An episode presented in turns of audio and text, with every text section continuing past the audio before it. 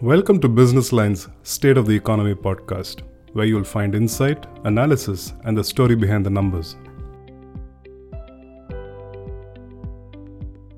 Hello, all. Welcome to Business Line podcasts on the state of the economy. Today, we are going to talk about the textile sector, one of the oldest industry in the country, and it still continues to be critical for sustainability of the Indian economy. Contributing about 2% to India's GDP, the labor intensive sector is the second largest employer in the country after agriculture, employing around 4.5 crore people directly and another 6 crore indirectly in the allied sectors. India is also a big exporter of textiles and apparel, accounting for 8 to 9% of total exports. However, due to COVID disruptions and ongoing uncertainties in the global market, domestic production of textiles has turned sluggish Exports that saw strong growth in 2021-22 slowed down the following fiscal. Although the government and the industry continue to be upbeat about the $100 billion export target for 2030, there are many problems to be tackled, such as the move away from cotton in the Western markets, LDCs like Bangladesh and Vietnam grabbing a greater chunk of the global share, and the harsh environment and quality standards being imposed by the West. I have with me Dr. Ajay Sahai, CEO and Director General, Federation of Indian Export Organizations, an expert in the area of manufacturing and trade. Dr. Sahai today will help us understand what is happening in the world of textiles in India. Welcome, Dr. Sahai, to BL Podcasts. Thank you for joining us. Thank you. Thank you, Amiti. Dr. Sahai, uh, firstly, uh, can you please explain to us what role the textiles industry is playing in our economy and how have the global headwinds affected business? In fact, uh, textile industry is extremely important for a country like India, where we have huge workforce available with us. is the second largest employer, next only to the agriculture, and the direct employment while is around 45 million. If I'm adding the unemployment, well, the other indirect employment also it crossed 100 million, and uh, the currently the market size of the industry is around 200 billion dollar and roughly 20% of that is exported also. We are doing uh, extremely good in apparel export. We are now the fifth largest exporter of apparel. We are the second largest exporter of apparel and textile together.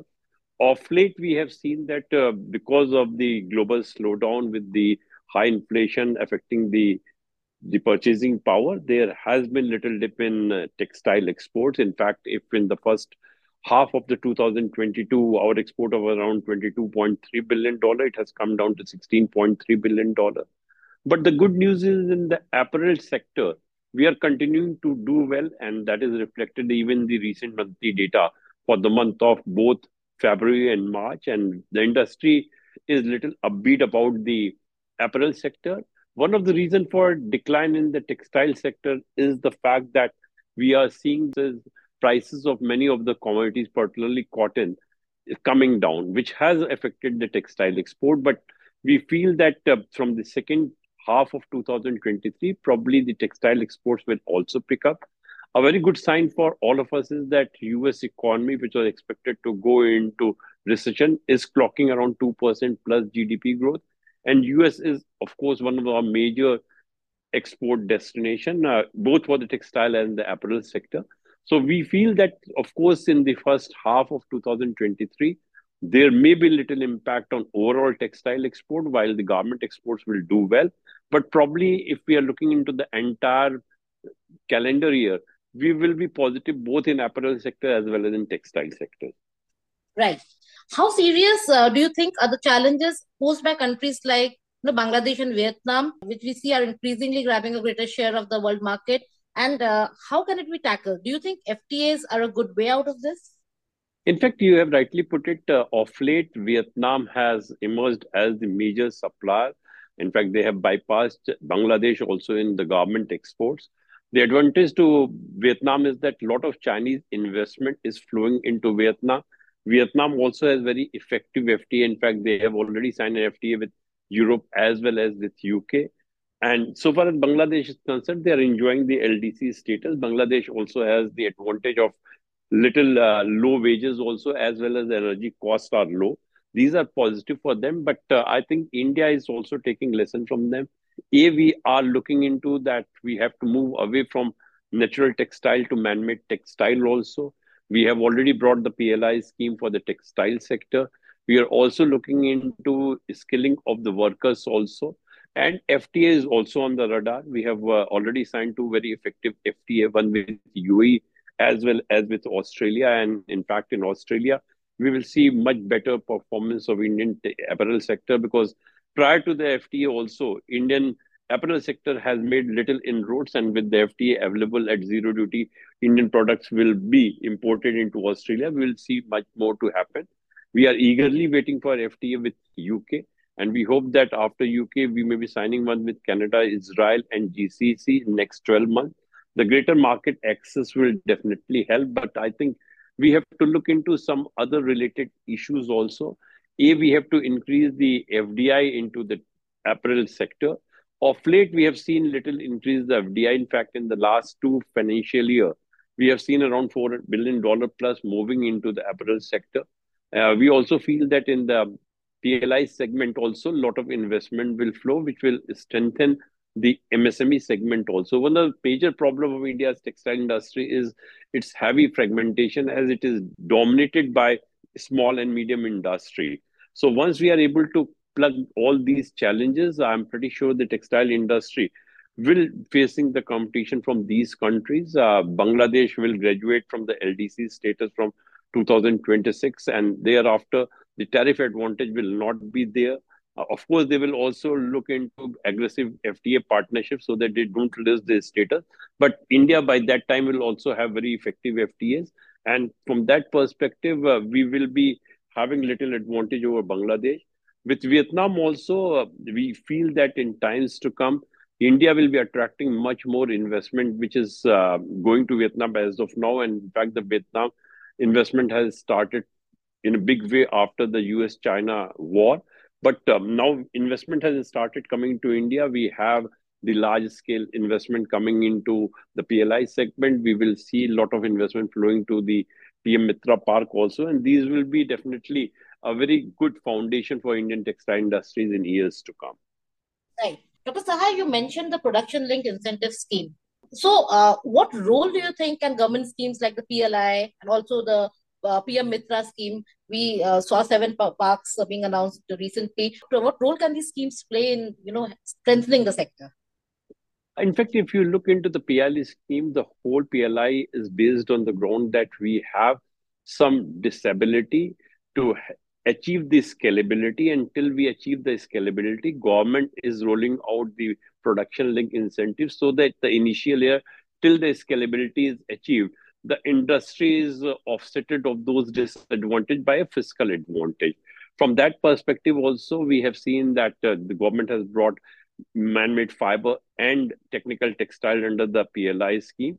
We expect the large investment to flow into the textile sector. And since in the PLI scheme also we have a condition of local content, which means that these investment will also have to integrate themselves with the domestic economy so they procure more and more from the domestic sector. So we feel that once the large scale investment pour into the textile sector we will have ancillaries who may be doing part of the production. For example if we look into the entire textile sector it will start from spinning weaving dyeing printing and then garment manufacturing too. Some of these part will be of course outsourced to the small and medium segment and this will help them also to achieve the kind of benchmark required to enter into the global market. So as the PM Mitra scheme is concerned, I think in the PM Mitra scheme, we are looking into the integrated um, development. Uh, all the entire value chain will be available at one place, which will provide the scalability which is required for that.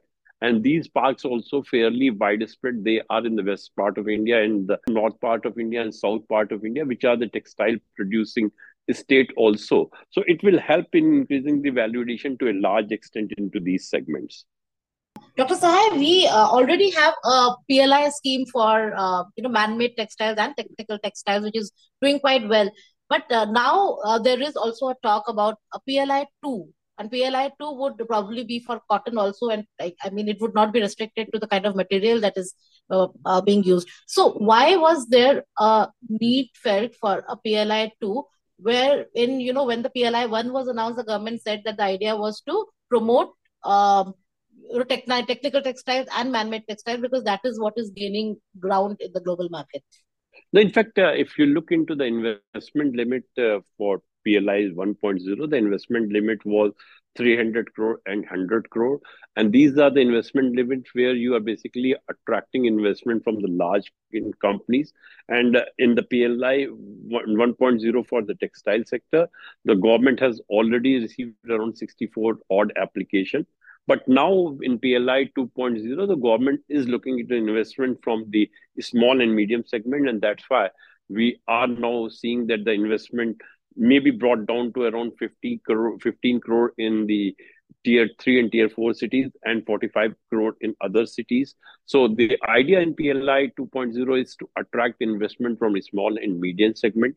Secondly, in PLI 1 also we see that roughly 4,000 crore remain unutilized. So the government has money to roll out the PLI 2.0 and PLI 2.0 will also cover some of the sector which were not covered, including the natural natural cotton and other material garment made ups and home textile, including textile accessories also.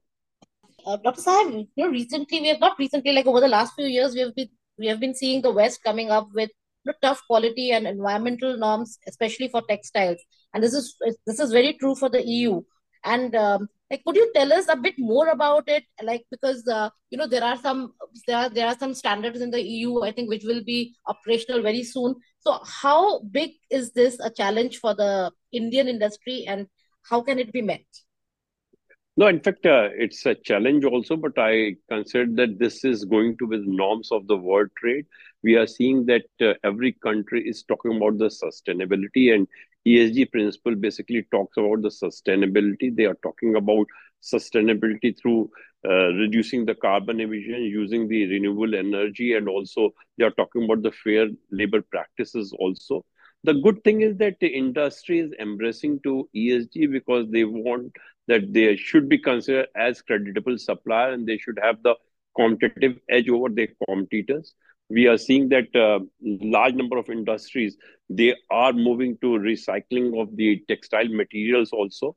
Uh, industry is uh, realizing that this is something where they have to live it and that's why uh, the earlier they adopted it's better for them. I was just uh, visiting uh, few days back. I have seen there that the entire textile park is drawing the entire energy from solar sources which is a good move forward to reduce the carbon emission and also the renewable energy. So I think that ESG is extremely important for the textile sector, particularly because they will be relying more on the Europe and subsequently on the US, and these kinds of norms will be visible into these countries. But this is the trend which right now may be faced by the textile sector, but there are other sector also.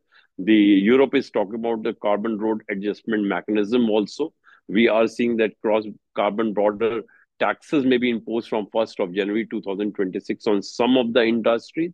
But I think this is an indication that in times to come, countries will be coming with these kinds of the challenges that they may be imposing on their domestic production to start with and subsequently on imports also. So I think it's good that the textile industry has taken the lead. They are embracing this kind of ESG, and this will help India's exports in times to come also.